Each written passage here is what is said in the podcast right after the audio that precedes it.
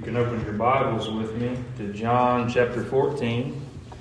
John chapter 14, we'll, we'll pick up our reading and study today at verse 28, where we left off last week. Before we read it together, I do want to give just a brief recap because I did intend last week, as you'll recall, I intended on finishing the chapter last week before I was held up at verse 27. But last week we came together and looked at verses 25, 26, and 27. we saw Jesus saying, These things I have spoken to you while I'm still with you. And you'll recall there was that, in, there was that indication once again of Jesus' death. And then we went on to see in verse 26 the promise of the Holy Spirit.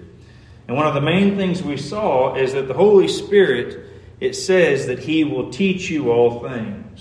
And we focused on the fact that the ministry of the Holy Spirit has to do with doctrine. It has to do with you growing in your understanding of truth. If the Holy Spirit is at work in you, you're going to be learning things. And then we went on to see what exactly is it that we're supposed to be learning? That He would bring to your remembrance all that I've said to you.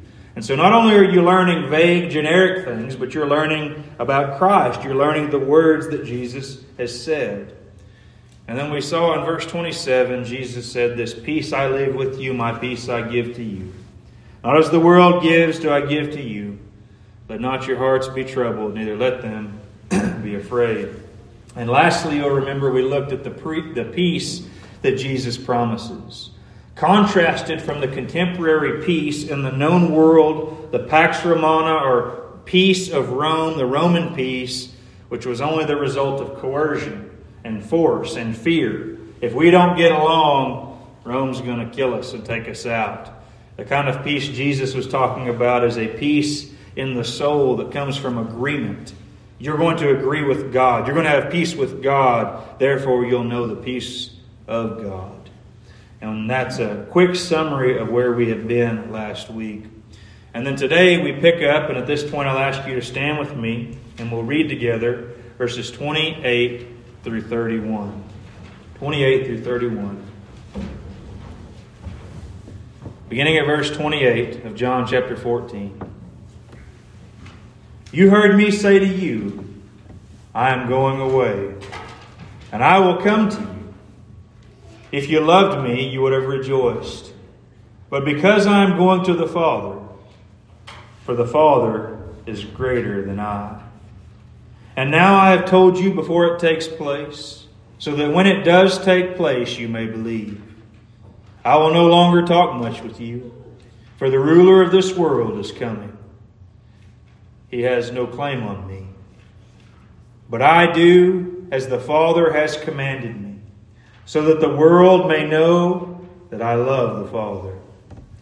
Rise, let us go from here. Thank you. You may be seated. As you're being seated, I'll ask you to bow with me once again in prayer. Gracious Heavenly Father,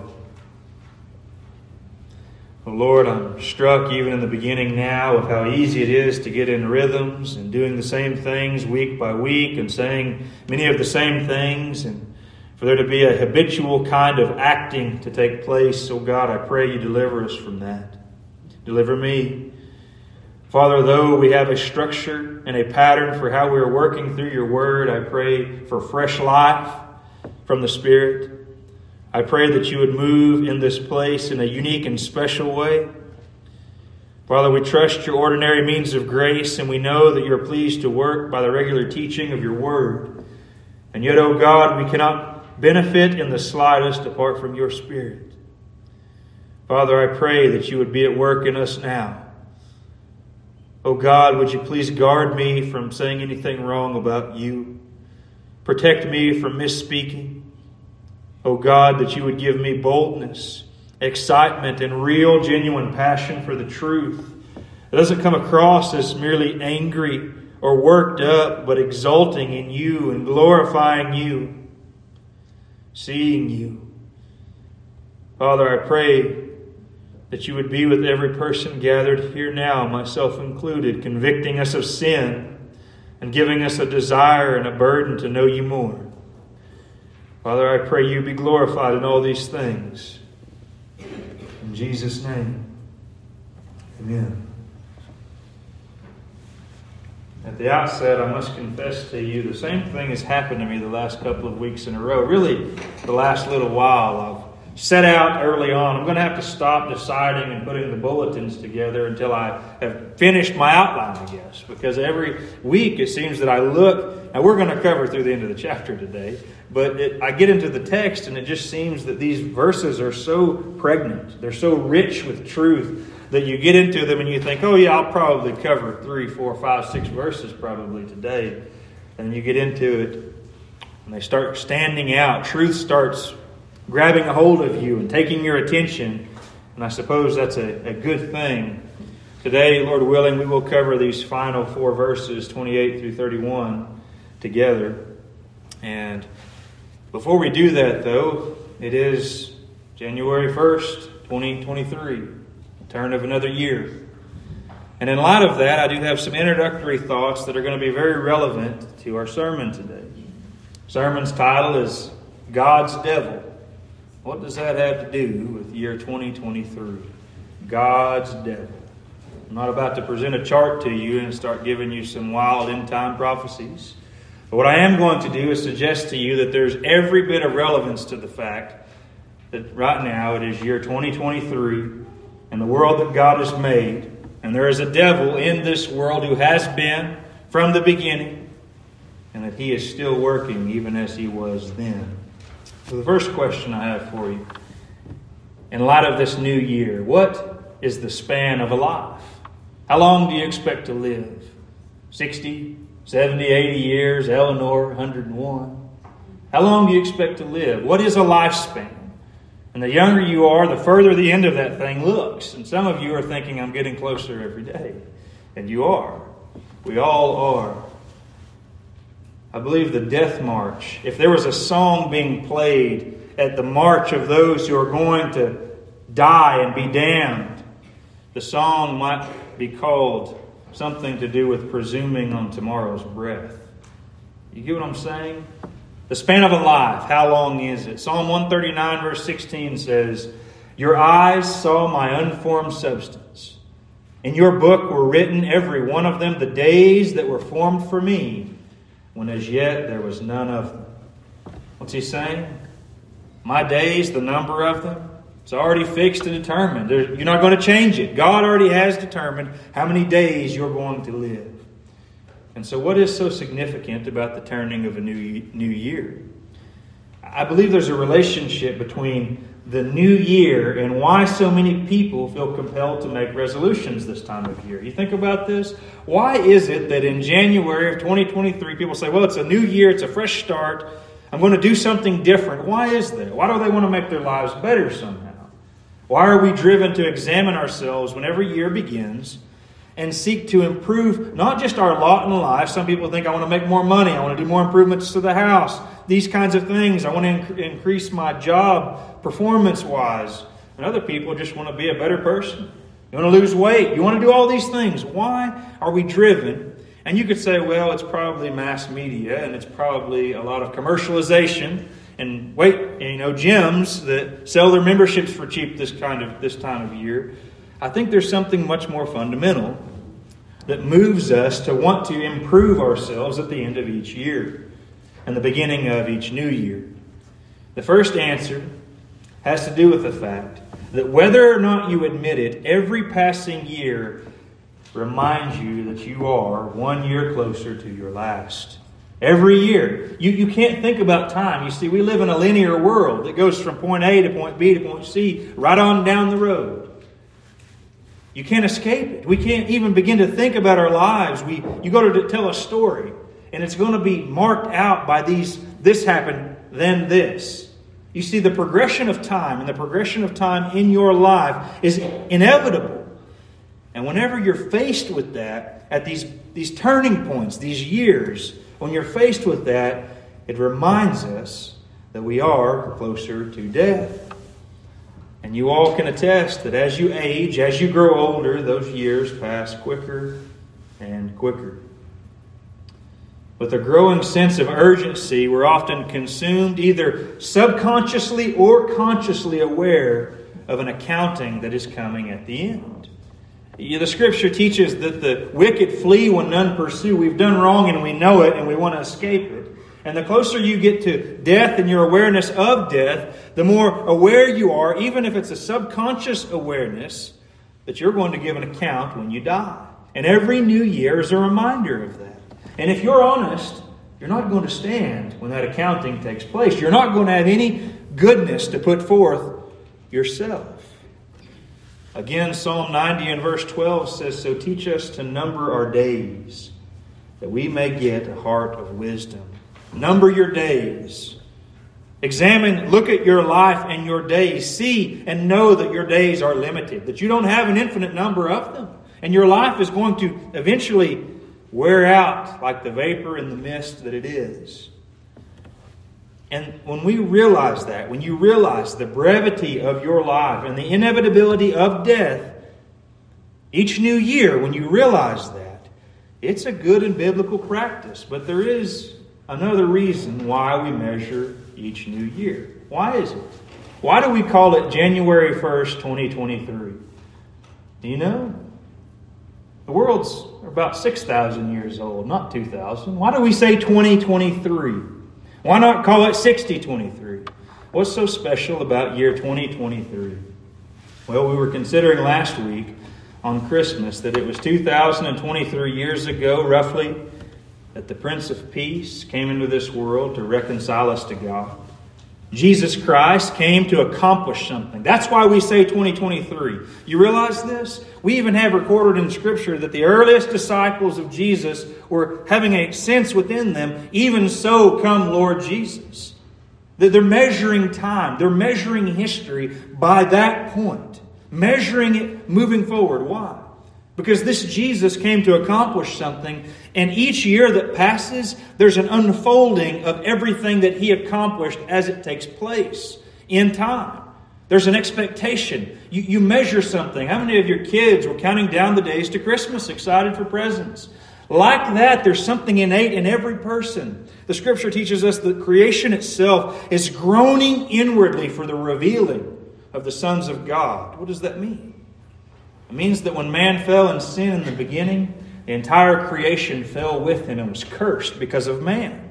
And creation is groaning for the sons of God to be revealed. In other words, when the last child of God is saved, the earth's going to be destroyed and remade, a new heavens and new earth. There's a groaning for the revealing of the sons of God. And as that happens, there's an anticipation and an excitement that's built into that looking forward to something, looking forward to the culmination of what Jesus Christ accomplished 2,023 years ago. And there's one last reason for you to pause and give serious consideration to the turning of this new year. And this is it. In light of your own obvious failure, your own sin, in light of your own death, which is coming, and in light of the judgment and destruction of your soul, the question comes how are you related to this one who we measure history by? 2023, Jesus Christ, are you connected to the work he accomplished 2,000 years ago? That's why this is relevant. This is why this is important. Hebrews 9:27 and just as it is appointed for man to die once and after that comes judgment. Judgment. With those things in mind, we begin looking into our text at verse 28. Jesus said, You heard me say to you, I am going away and I will come to you. If you loved me, you would have rejoiced because I am going to the Father. For the Father is greater than I. The first principle we find in our text as we see that there is weight and authority that Jesus gives to Scripture. You see how Jesus is doing that here? Look at verse 28. Jesus says he's got something he wants to communicate to these disciples here, and he starts by saying, You heard me say to you, and he quotes himself. I'm just going to give you a word to the wise. Don't quote yourself.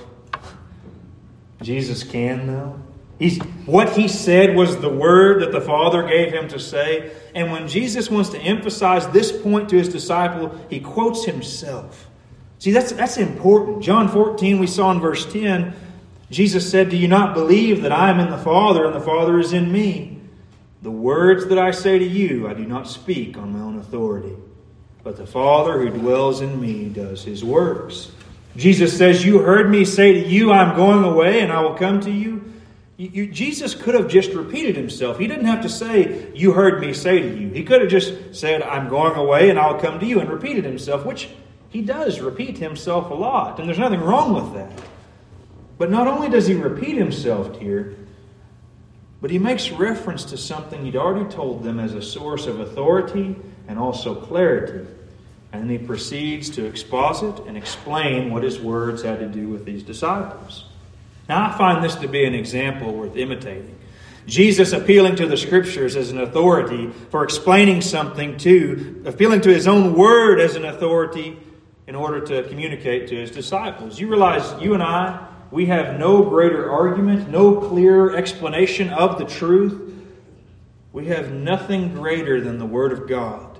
No matter how precise even our good creeds and confessions are, no matter how clever our logic is or our illustrations, we cannot improve upon God's Word. We cannot improve upon it. You heard me say to you, this truth, I'm going away and I will come to you, is sufficient for the argument he's about to make, but it's also going to, he's going to open that up for them a little bit.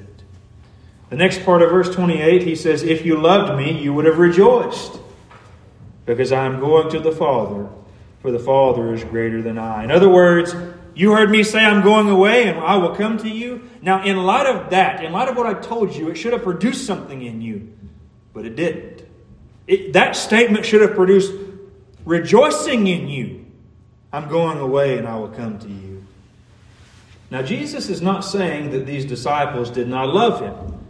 He says, If you loved me, you would have rejoiced. Well, they're not rejoicing at him leaving, so they must not love him, right? That's not what Jesus is saying, not at all. It's related to that, but just pay attention to this. He's saying, If you loved me, you would have rejoiced. What he's doing is he's not saying they're lost, that they're unsaved. He's specifically measuring their response to what he had said to them, specifically about his own death and ascension. He's saying, your response in the moment of hearing about this truth is revealing that you're disconnected from your love for me as you hear me say this. This truth is not connecting with your heart. Let me try to explain it more simply. You see, I love my wife. It's a true statement, right? I love her. I love my wife. It's general, it's an overarching truth. She knows that I love her. I deeply care about her. I seek to serve her. I even enjoy spending a lot of time with her.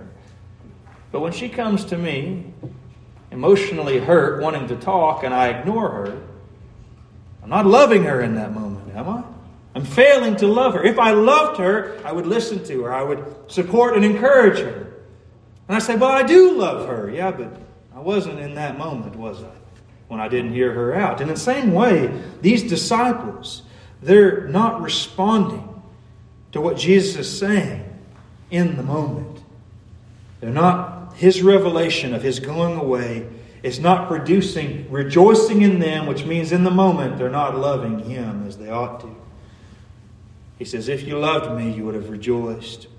Now, this ought to come as both a great encouragement to you as well as a mighty conviction, soul searching conviction. If you loved me, you would have rejoiced. Here's the encouragement the encouragement is that our salvation does not ultimately depend on us always responding rightly to the Lord and to His commands. They're not responding rightly. If you loved me, you would have rejoiced. They're not rejoicing. They're not responding rightly. And our salvation is not dependent on our right response. You need to hear that. When you're not responding rightly to the Lord, it doesn't mean that you've been lost or that you're not saved.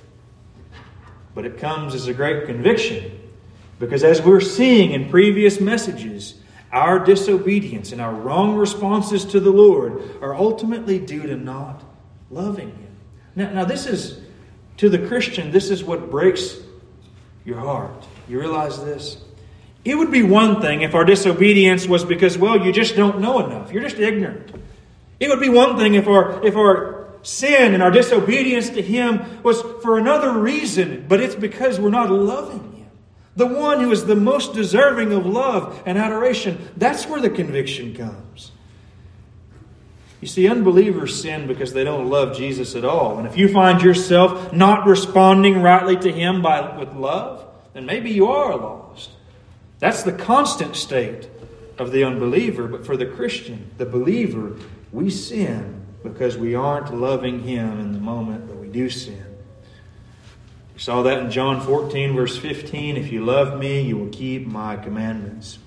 Now, pay attention. This is very dangerous. There's a razor edge line between a damning presumption on the one hand and the inevitable failure of Christian people to love the Lord as we ought on the other. On the one hand, if you say, if you do not love the Lord at all, you're going to respond to your own sin by saying something like this Well, everybody sins. You know, we all do it. That's, that's a lost person's response. But if you love the Lord at all, a knowledge of your own sin and failure is going to repeatedly drive you back to the Savior. And it's going to produce deep appreciation and humility in you. You see that in our text. If you loved me, you would have rejoiced. What does it cause in you when you realized I haven't loved the Lord? I haven't loved Him as I should have loved Him. The lost person leaves disinterested. If you love the Lord, your sin and failure will drive you back to Christ. The next thing we read in verse 28, he says, You heard me say to you, I'm going away and I'll come to you. If you loved me, you would have rejoiced because I'm going to the Father. For the Father is greater than I. Now, here we begin to see why they should have rejoiced at his going away and coming to them. At first glance, do you blame them for not rejoicing? Jesus said, I'm not going to be with you anymore. Do you expect them to rejoice at that? Is that something that should have made them happy? If you were to find out you're going to lose the presence of the one you love the most, are you going to rejoice at that? It doesn't make sense that they should have rejoiced at hearing this. But notice this Jesus is continuing to reveal something both to them and to us about his character. What does Jesus reveal to you? You know, he could have just simply rebuked them for not rejoicing. He could have just said, I'm going away and I'll come to you. If you loved me, you would have rejoiced. Rejoice, fellas. Why aren't you rejoicing? That could have been all he said, but instead, he goes past that. He goes beyond that. Now, Jesus explains it to them. This is why you should have been rejoicing. You, you, you see how important this is? Jesus is not merely interested in an external show. He doesn't just want them to rejoice, but he wants them to understand why they're rejoicing. And the same thing is true for us today. We come in here, we sing these beautiful songs, and we could sing like the most beautiful choir on the planet. But is it in here? Do you understand the words that you're singing? Do they make sense to your soul? You see, the Lord's not the least bit interested in passionate praise or celebration if, to use a phrase from Don Kern, our hearts aren't dancing while we do. If you're not moved by what you're saying, Jesus wants them to understand. Matthew 15 8, this prophecy fulfilled. Well, did Isaiah speak of this people when he said, This people honors me with their lips, but their heart is far from me? He doesn't just want honor on the lips, but in the heart. So he explains it to them. Let that never be said of us. Jesus shows us that his character is such that he's graciously and tenderly interested in growing our understanding of truth. Didn't we just see that last week? When the Comforter, the Holy Spirit, the Helper comes, he's going to teach you all things. He's going to increase your understanding. Why? So you can win theological debates, so that you can show how smart you are with the theological ignorant people in the world. He's going to teach you all things so that you can love the one you're learning about. That's the problem. You're not rejoicing because you're not loving me. I'm going to teach you something that helps you to love me. you see what he's saying here? Isn't that good? I want to grow your understanding because as your understanding by the Spirit grows, your love will grow. He says, Because I'm going to the Father. This is the why. This is why you should have rejoiced, because I'm going to the Father for the Father is greater than I. Now, to be clear, What does he mean by this going away? It's a reference, as we're seeing over and over again, to both his death and his ascension back to the Father. Now remember, this is all coming from the context of Jesus ministering to his disciples and their future broken hearts in light of him departing from them. That's what we've been seeing, isn't it? I'm not going to be with you and it's not going to be okay with you, so I'm telling you things to help you to get through it. That's what he's saying to them. And as I mentioned before, why, why should they rejoice at his leaving? Let me ask you this question probing application. Do any of you, do you have any notion within your head that, man, it sure would be nice to be with those disciples in the New Testament? Sure would have been nice to know Jesus physically. It would have been nice to hear what his voice sounded like as a man, to get to actually see him, to get to give him a hug.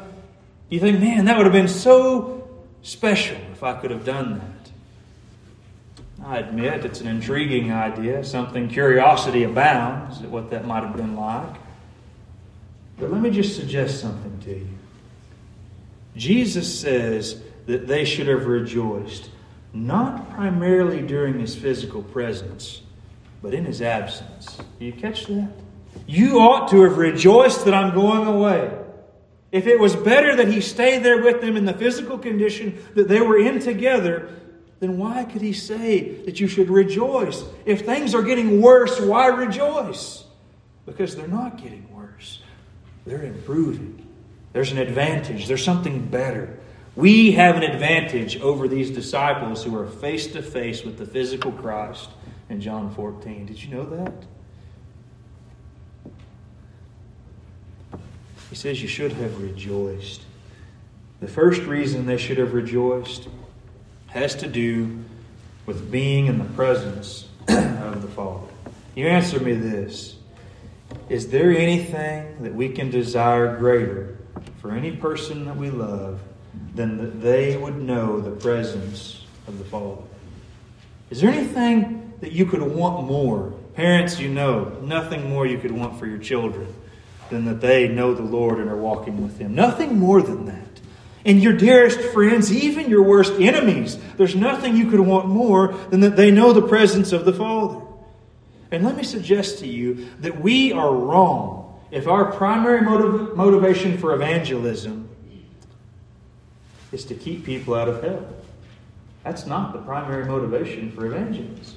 Certainly a legitimate motivation, but not the primary. You see, when we look around this world, rocks, and trees, and water, hills, even animals, your little puppy dog, I'm sorry, but they're not going to go to heaven or hell.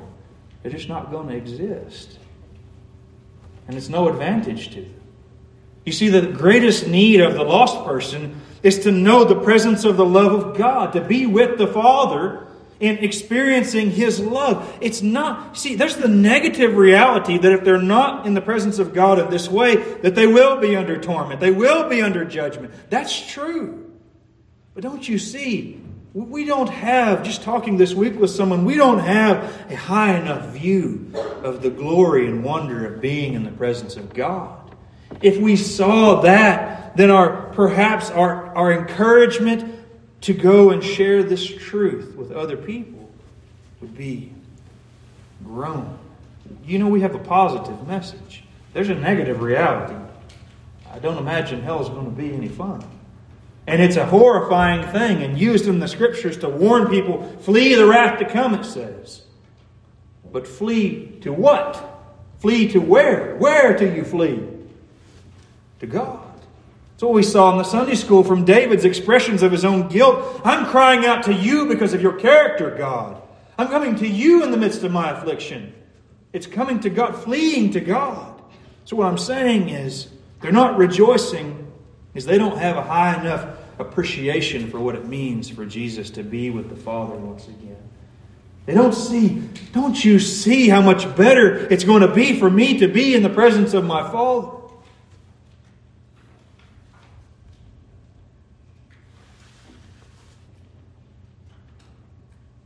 See, these disciples should have rejoiced at his departure because it meant that he was going back to the Father. Jesus is going on to pray this in John 17 5. This is his high priestly prayer, and this is what he says And now, Father, glorify me in your own presence with the glory that I had with you before the world existed. Jesus had a glory. Now, he's unique in this. We, even as much as we're in Christ and united with him, there's still something unique about him. And I can't I don't have time to flesh out all that that means right here and now. Just suffice it to say this there's a uniqueness to this Jesus, and he had a glory with the Father before the world existed that we cannot comprehend. And these disciples, they're not seeing that. Jesus, when he goes to the cross, when he goes back to the right hand of the Father after his resurrection, he's going to receive this eternal glory. A further application to us is that we ought to rejoice at the death of those who die in the Lord. There is a distinction between Jesus and other people, even believers, but, but hear me.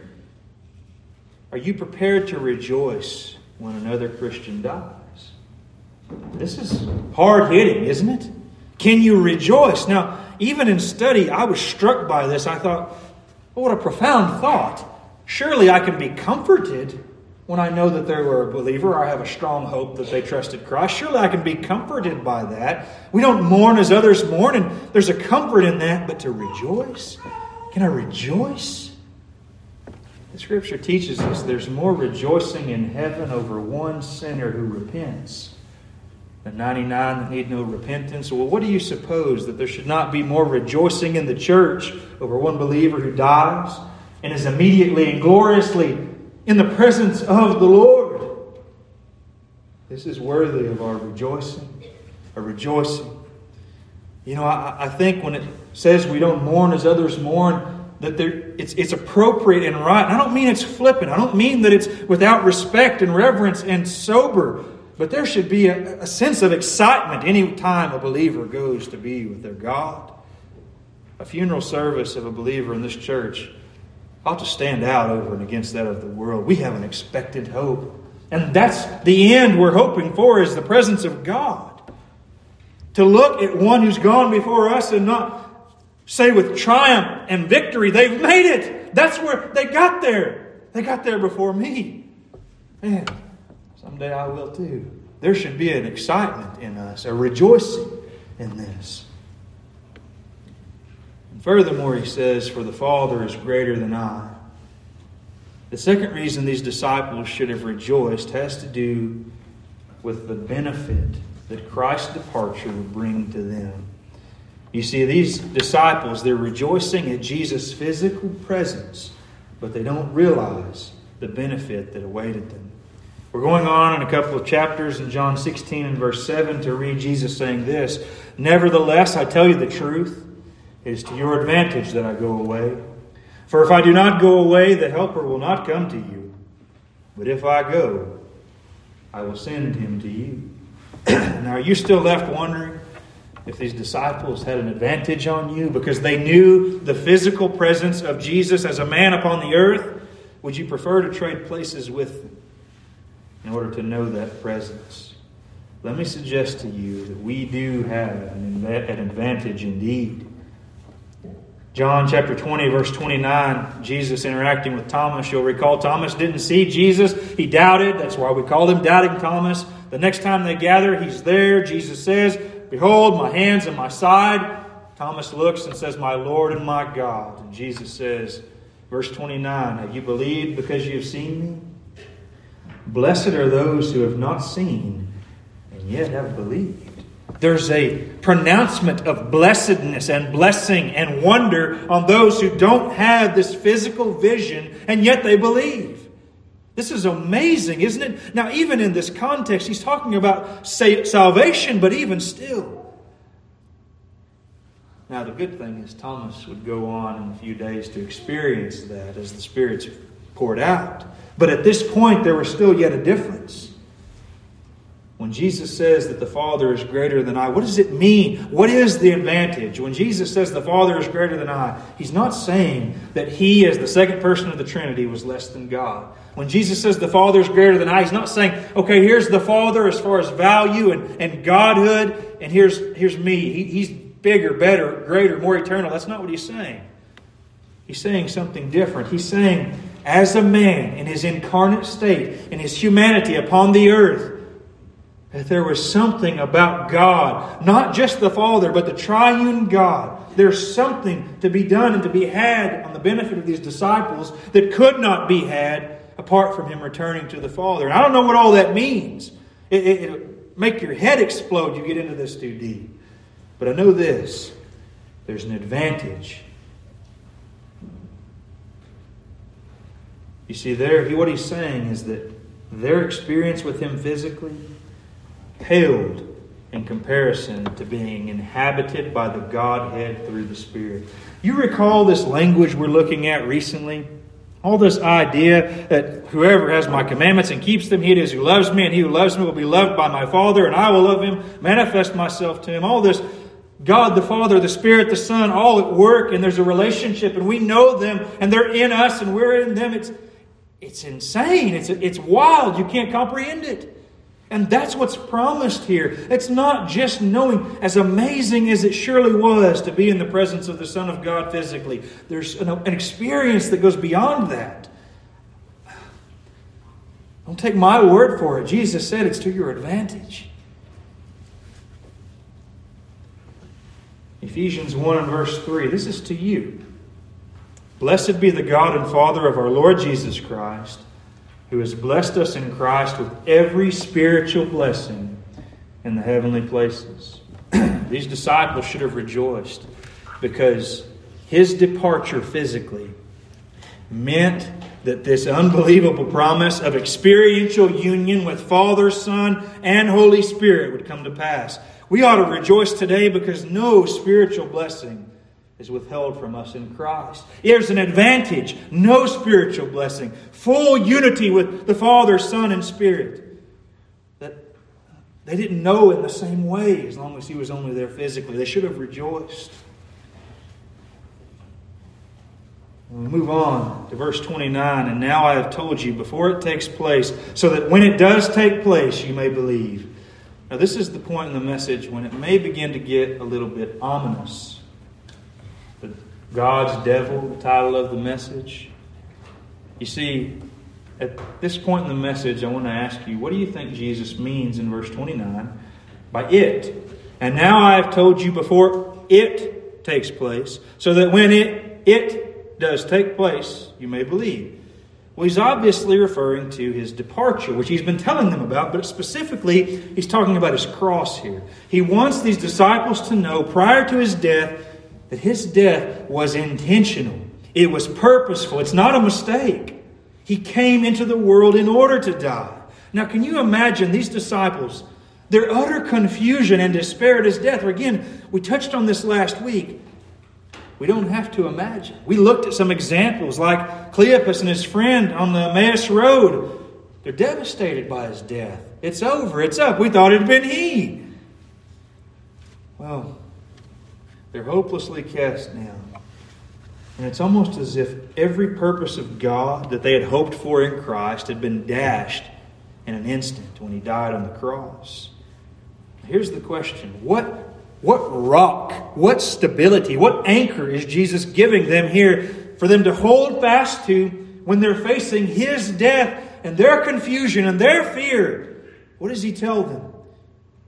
And now I have told you. You see, it's the word of Christ Himself that keeps us fast in adversity. That's what's coming. I'm telling you now so that when it takes place, you'll believe, you'll know, you'll understand. And the same is true for us. There's no greater peace or calm that a Christian can know when you face calamity than to rest upon these promises that God has given you.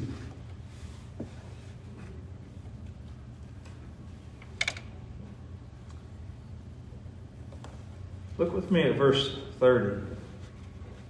He continues this thought. It. What's the it here that I've told you before, it takes place so that when it does take place, you may believe.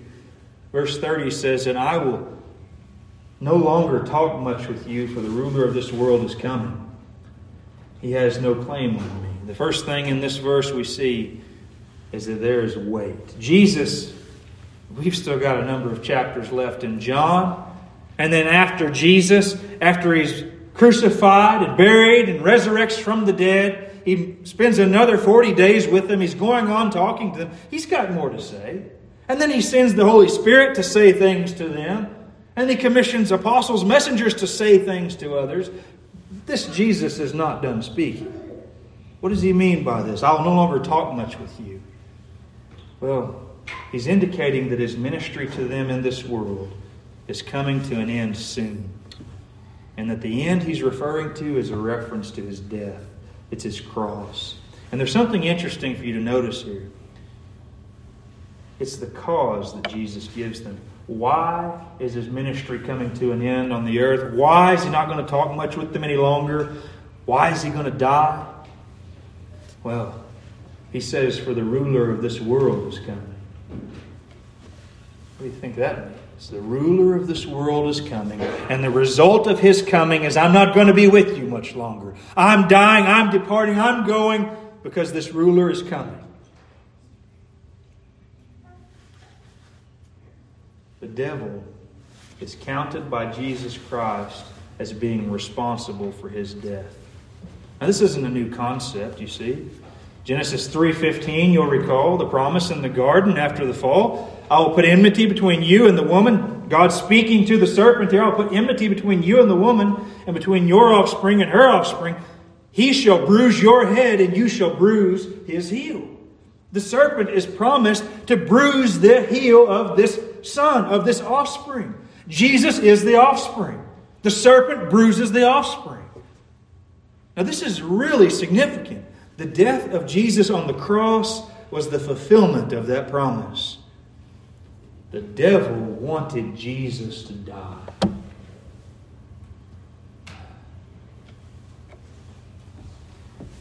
Now, before we consider the rest of this context, consider that for a moment when applied to the rest of mankind. The devil, Satan, Lucifer, wanted Jesus dead, the Son of God dead. Think about this. John 8 44, you recall this? Jesus told the Jews, You're of your father the devil, and your will is to do your father's desires. He was a murderer from the beginning. The devil's been a murderer from the beginning. That's his character. That's his MO. His death comes when he comes.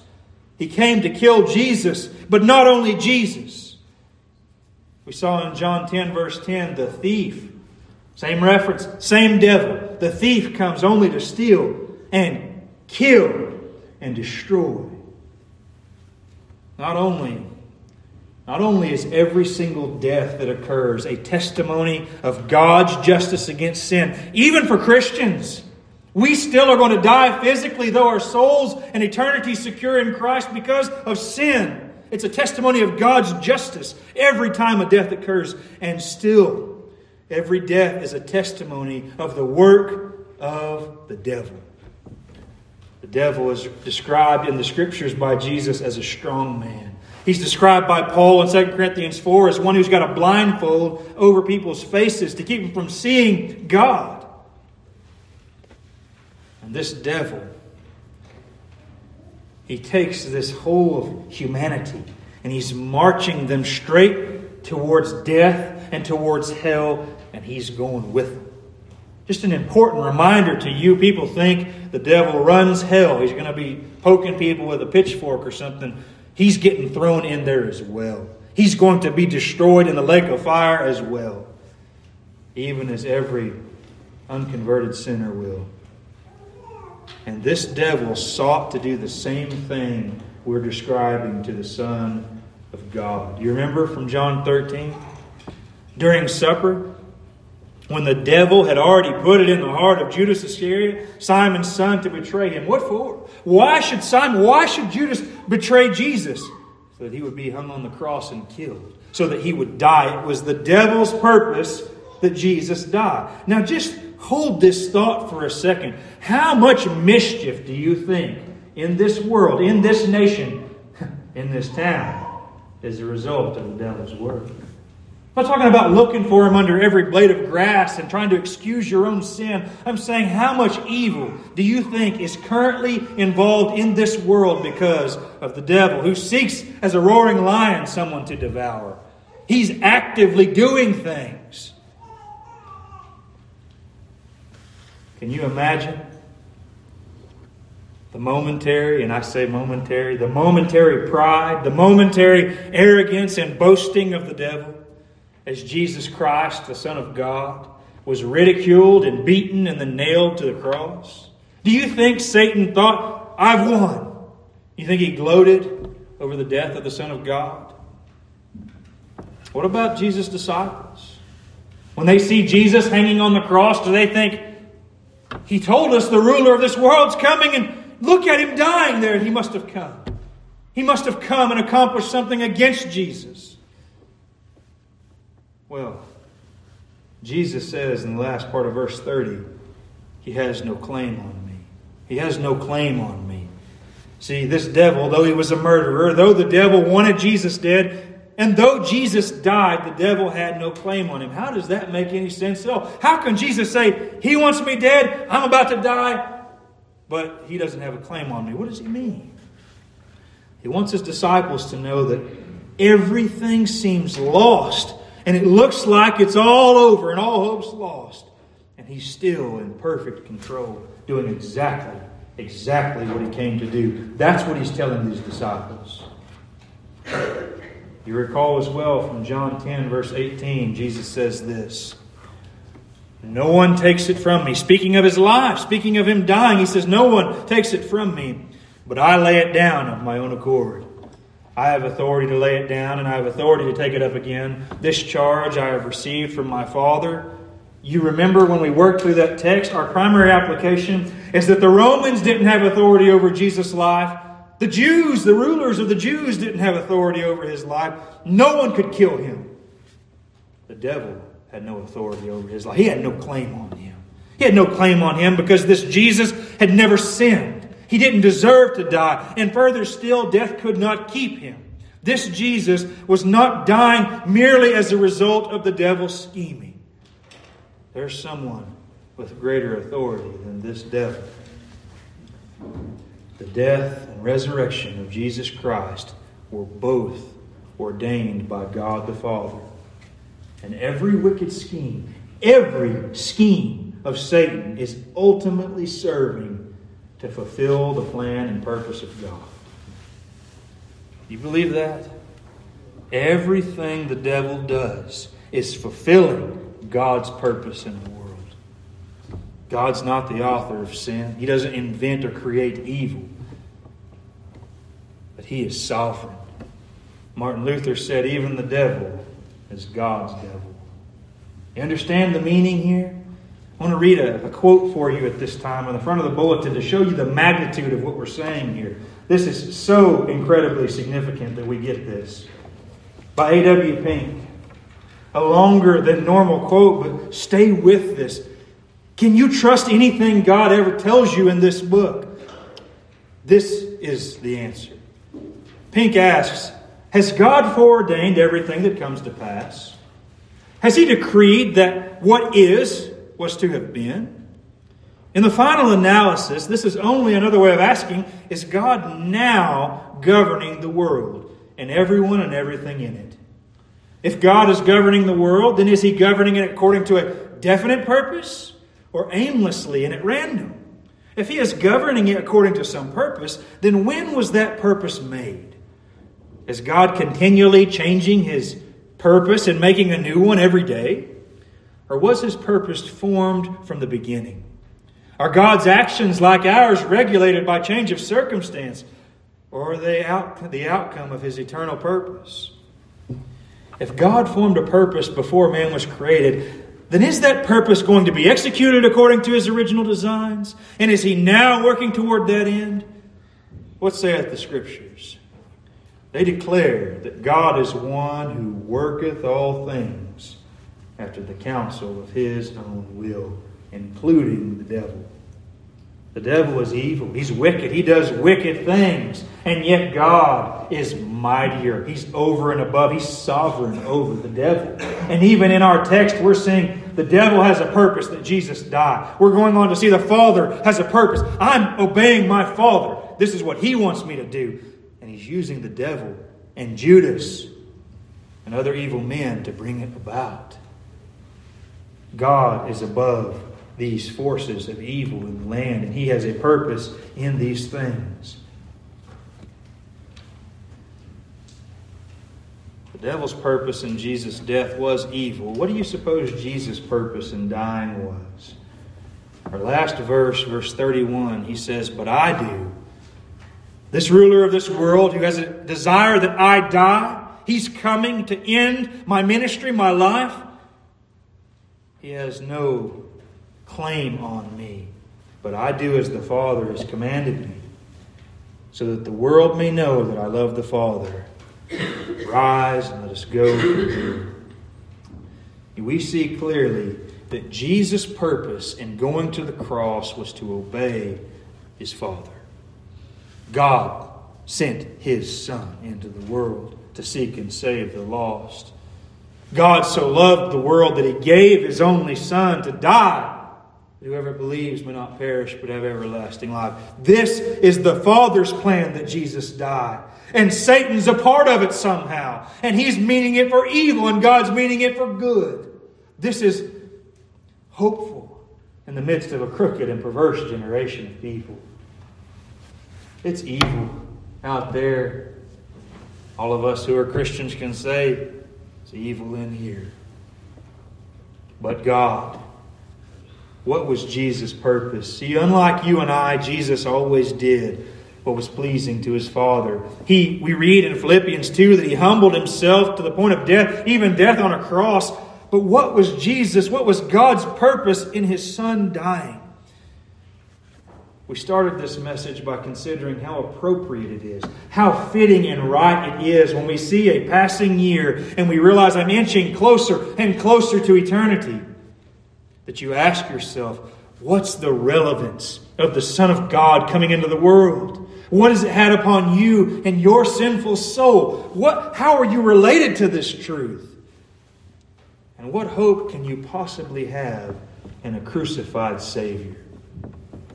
Who, according to everything we can see externally, according to the flesh, he was defeated and killed by the devil. Ruler of this world came, Jesus died. What hope is there in these things? Colossians 2, verses 14 and 15. Here is the hope.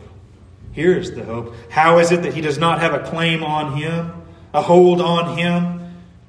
Says, by canceling the record of debt that stood against us. Stood against who? There's a debt, there's a record of debt. There's a spiritual debt against us because of our sin. He's canceled it with its legal demands. This he set aside, nailing it to the cross. Jesus took your sin upon himself, and it's as though he took and wielded the hammer himself that drove the nails. Jesus nailing this sin of yours to his own cross. And notice the next part. He disarmed rulers and authorities. Now, those rulers and authorities surely includes the Jews and the Romans, but that's not the primary emphasis here. These rulers and authorities, talking about principalities and powers in the heavenly places. This is talking about the devil and his demons. He's disarmed the devil and put them to an open shame by triumphing over them in him. Go back to the garden again. The promise is given. There's an offspring, there's a seed. You're going to bruise his heel, but he's going to crush your head. And the glory of the gospel is that they happen at one and the same time. He's put him to an open shame. Shame. Jesus hanging, dying on the cross. Son of God crucified. Devil's won. He's crushed and killed. He's destroyed. He's defeated as Jesus himself takes on our sin upon himself. That's how he put him to an open shame. That's how he saves his people. That's the significance of 2023 and each new year is to ask, How are you related to this Jesus who came according to this perfect and predestined plan of the Father to save his people? There's nothing more to say to you than this to repent and believe this gospel message, to believe this message. And if you do, there will be rejoicing in you. You will be able to rejoice even as they're rejoicing. Praise God that this Jesus did as the Father commanded him, that he might give us a righteousness that we don't have. My closing thought with you before we prepare to take the Lord's Supper is this. I mentioned resolutions in the beginning. If there is a resolution, a commitment that you ought to be making, whether you're a Christian or not, is this resolved to trust Jesus Christ and cling to Him as your soul's only hope. Bow with me in prayer. Heavenly Father, oh Lord, I thank you for your sovereign goodness. I thank you that you cannot be defeated by the enemies of our souls, and that you have accomplished this perfect salvation in your perfect wisdom. Father, please Help us to love and rejoice in the glory of Jesus Christ and Him crucified. The horror of horrors that it is, and the wonder of wonders that it is.